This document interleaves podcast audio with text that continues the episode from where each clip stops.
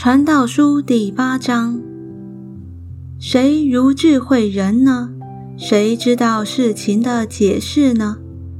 人的智慧使他的脸发光，并使他脸上的暴气改变。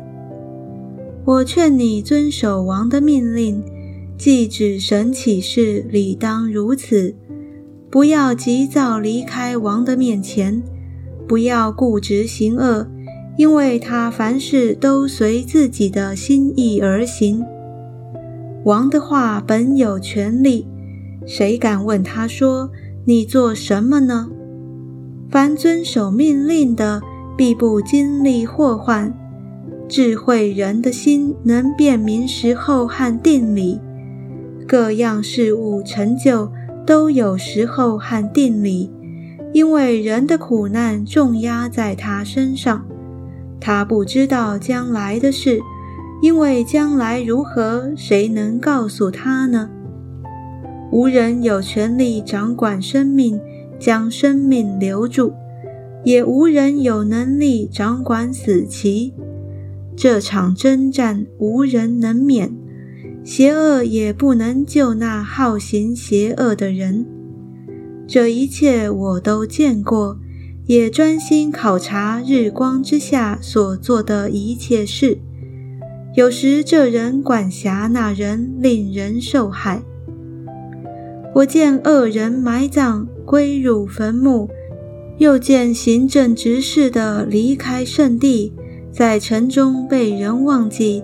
这也是虚空，因为断定罪名不立刻施行，所以世人满心作恶。罪人虽然作恶百次，倒享长久的年日。然而我准知道，敬畏神的，就是在他面前敬畏的人，终久必得福乐；恶人却不得福乐，也不得长久的年日。这年日好像影儿，因他不敬畏神。世上有一件虚空的事。就是一人所遭遇的，反照恶人所行的；又有恶人所遭遇的，反照一人所行的。我说这也是虚空，我就称赞快乐。原来人在日光之下，莫强如吃喝快乐，因为他在日光之下，神赐他一生的年日，要从劳碌中。时常享受所得的，我专心求智慧，要看世上所做的事。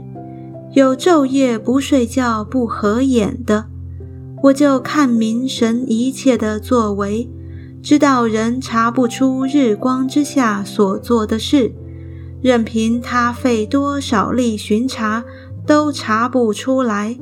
就是智慧人虽想知道。也是查不出来。